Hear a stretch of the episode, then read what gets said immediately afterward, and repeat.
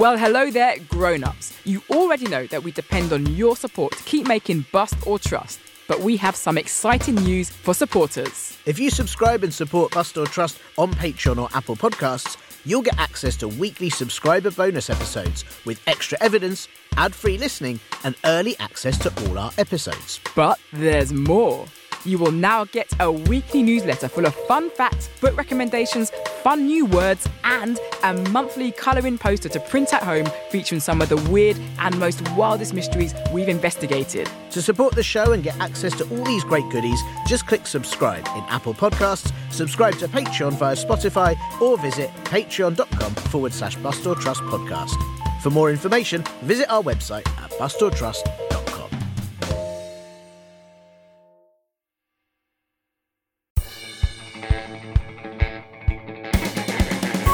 you unravel the world's greatest mysteries? Can you explain the unexplained and find the pieces to the most puzzling cases? Or are you a ghostly, shadowy figure looking for advice on holiday destinations that aren't Surrey at all? It's not a ghostly, shadowy figure, Tin, and your eyes are playing a trick on you. Or are they? Are you a mythbuster? Or a myth truster? I'm Tiernan. And I'm Athena. Welcome to Bust or Trust, a kids' mystery podcast. And, and we, we are the Busters or Trusters. We will look into some very strange stories from around the world. No mystery is too big for us. Monsters, ghosts, and all types of the unexplained, such as just who did let the dogs out? Who? Who, who, who, who? We will never know we dive into all the evidence we can find and present all the facts, figures, and testimonies. Then it's up to you, our chief detectives. You'll work out what it all means and make up your own mind. Is our case appealing or just appalling? Are you a mythbuster like me? Because things aren't always what they seem. Or are you a myth truster like me? Because the famous painter Pablo Picasso said Everything you can imagine is real. I can imagine we've got a box of amazing chocolates right here for today's show. Ah, brilliant. Where are they? Exactly. Ah, drats. We'll tell you at the end of the show just how to get in touch, and you can let us know if you're on Team Buster or the best one, Team Truster.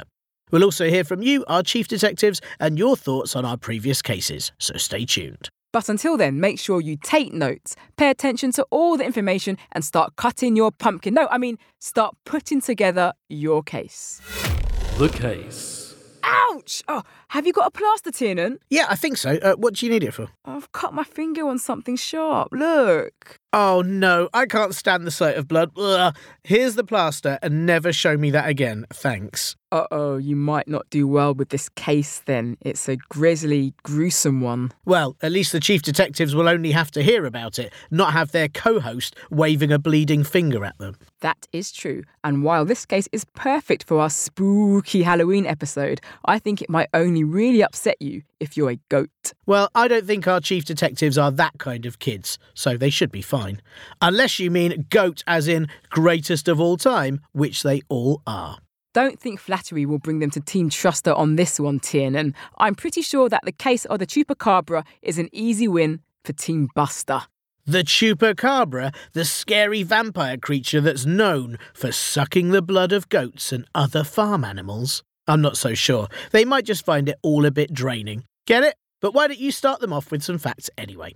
The legend of the Chupacabra comes from Puerto Rico, in the Caribbean. Puerto Rico is a series of islands and is famous for its amazing beaches, and also for being home of the coqui frog, which is the size of a US dime or a UK 5 pence piece. The chupacabra is sadly not as cute as a tiny frog, and it has been described as looking like many different things.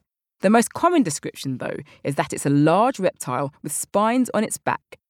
It's the size of a small bear and hops around on its back legs, like a kangaroo. It is said to attack and ugh, drink the blood of farm animals with a particular taste for goats. The name Chupacabra actually comes from a Puerto Rican comedian and DJ, and it means goat sucker. Some people think it's an alien creature, some a strange experiment gone wrong, and one animal expert in South America is certain it's a vampire bat with superpowers. Fangs for that, Athena. So it's up to our chief detectives to work out if the chupacabra exists or not. And where better to start than getting our teeth into the evidence?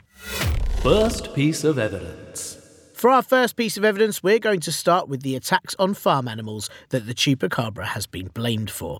In February 1975, in a small Puerto Rican town called Moca, newspapers reported that 15 cows, 3 goats, 2 geese, and a pig had all been found dead.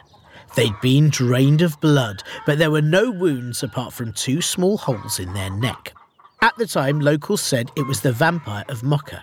But when it happened again in March 1995, with the deaths of eight sheep, people said it was this strange creature that came to be known as the chupacabra. The sheep had three holes in their chest and were also drained of blood. Several months later, in August of that year, 150 animals were reportedly killed in the same way. I'm going to stop you there, Tiernan. You are correctly using the word reportedly, which means it was something people said. But that doesn't mean it was true. Many of the tales of these dead farm animals are just that tales. Not only that, but there are explanations for some of them too.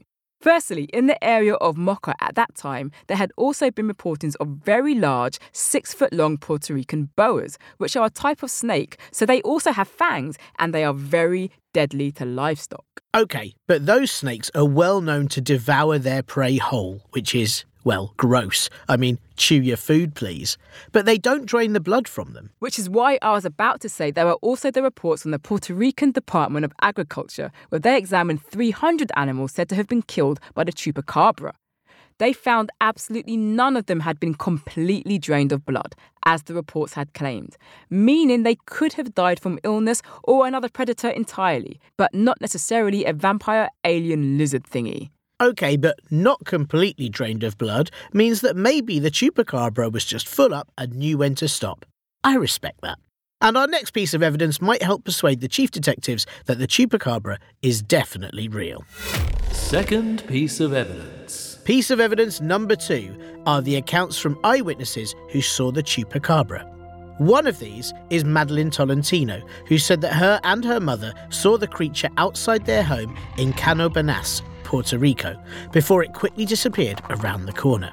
Madeline said it had dark eyes, walked on two legs with thin arms that had three fingers at the end. It had spines all down its back and no ears or nose, but two little air holes on the side of its head. She also, and I am sorry, Chief Detectives, said it didn't have a bottom. It didn't have a bum. Well, now I know this is ridiculous. Surely everything has a bum. Even even worms have a bum. Hang on, which end of a worm is its bum? I don't know, but I know how to find out. But seriously, that's a lot of description for something Madeline only saw for a brief second. Most people wouldn't remember all those details of something that quickly disappeared. Writer and skeptic Benjamin Radford went to Puerto Rico to interview Madeline Tolentino and he discovered that very shortly before she reported the sighting, she'd seen a scary science fiction film that was out at the time called Species. In that film, there is an alien monster that looks, that's right, exactly as the description she gave of the chupacabra. But Madeline Tolentino wasn't the only person to see the chupacabra. There were over 200 other reports of chupacabra sightings in 1995 alone. And many years earlier, in 1975, just months after the animals were found dead for the first time, a man in Corozal said he came across a huge creature with a round head and a hairy tail that barked like a small dog. That is weird, but also a completely different description to what everyone else has seen. Either the chupacabra goes through a lot of costume changes, or it's a lot of different animals people are mistaken for monsters. And you said many witnesses or a man, but there's no names for any of them, meaning there's no way of telling if any of them are real or not. That is a fair point on all of those things, and I'm hoping that the Chupacabra is like a pop star who changes outfit after every song. But piece of evidence number three is something a little bit more solid for you. Third piece of evidence. In 2007, a woman in Texas named Phyllis Canion claimed to have found what she said were the remains of dead chupacabras. Phyllis and her neighbours found three bodies outside her ranch in San Antonio, America. According to her description, it is one ugly creature. It has big ears, large fang teeth, and grayish blue, mostly hairless skin.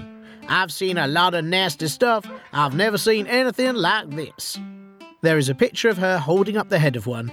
It is not a pretty looking pup. Oh, it's not, is it? But again, it doesn't look like anything anyone else described when they saw a chupacabra either. A biologist at the University of Michigan studied these bodies and said they were definitely coyotes that had mange. Coyotes are animals very similar to wolves and they live in North America. And mange is a type of skin disease that causes animals, including coyotes, to lose their fur, have a funny smell, and weaken them, meaning they'd probably prey on easy animals to catch, like goats. Coyotes also have two sharp canine teeth at the front of their mouth that look like, yes, fangs. Well, maybe the chupacabra was just dressed up in a coyote with mange disease outfit that day. I don't get how you can be very unpicky about how you look, then really fussy about your food and only want to drink blood.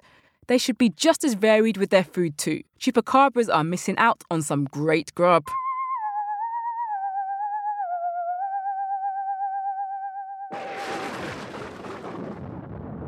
I am going to drink your blood.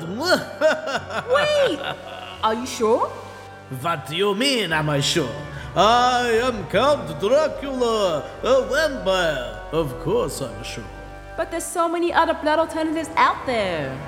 Blood alternatives? What do you mean? Well, have you tried soy blood or almond blood? Or what about oat blood? Oh, it goes great in coffees and teas. Oat blood? I have to bite into the teeny tiny necks of oats to drain them of their life source? That sounds exhausting. How many oats would I need to make up one human neck? I do not have the time.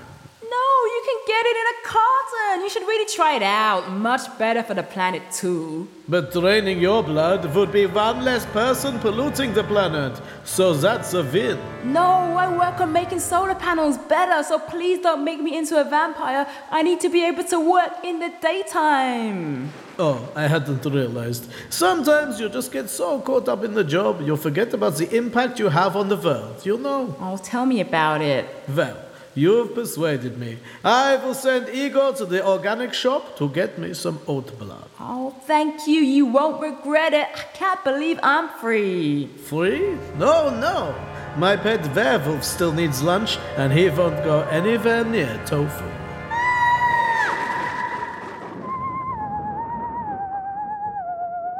You see, maybe someone just needs to give chupacabras the options. Save a goat, drink some oats. I think that's the catchphrase right there. Absolutely. Now, the only thing there is no alternative to is being on Team Buster this week. No way! It's up to the chief detectives to decide if the blood sucking chupacabra exists or if it's just a bunch of sad coyotes causing trouble. Let's recap the evidence. Evidence recap.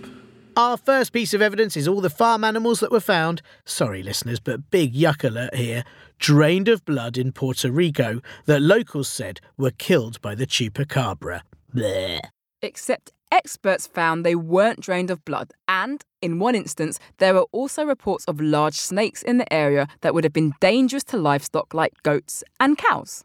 The second piece of evidence was the eyewitness report from Madeline Tolentino that described it as a strange creature that has spines on its back, thin arms, and, uh, no bum. But skeptic Benjamin Radford found that she just recently watched a science fiction film with an alien creature of exactly that description, so may have got confused. Our final piece of evidence were the dead bodies of chupacabras found in Texas. But biologists at the University of Michigan said there were coyotes suffering from a certain type of skin disease called mange, which makes them lose fur and smell funny. And these chupacabras looked nothing like the ones anyone else had said they'd seen. So now we're handing it over to you, Chief Detectives. What do you think? Are you a chupacabra mythbuster? Or a chupacabra myth truster. We want to hear from you and what you think, and most importantly, which side you're on. I mean, it's Team Truster through and through, though, isn't it? There is no way our clever chief detectives are believing in a costume changing vampire dog. They're definitely on Team Buster.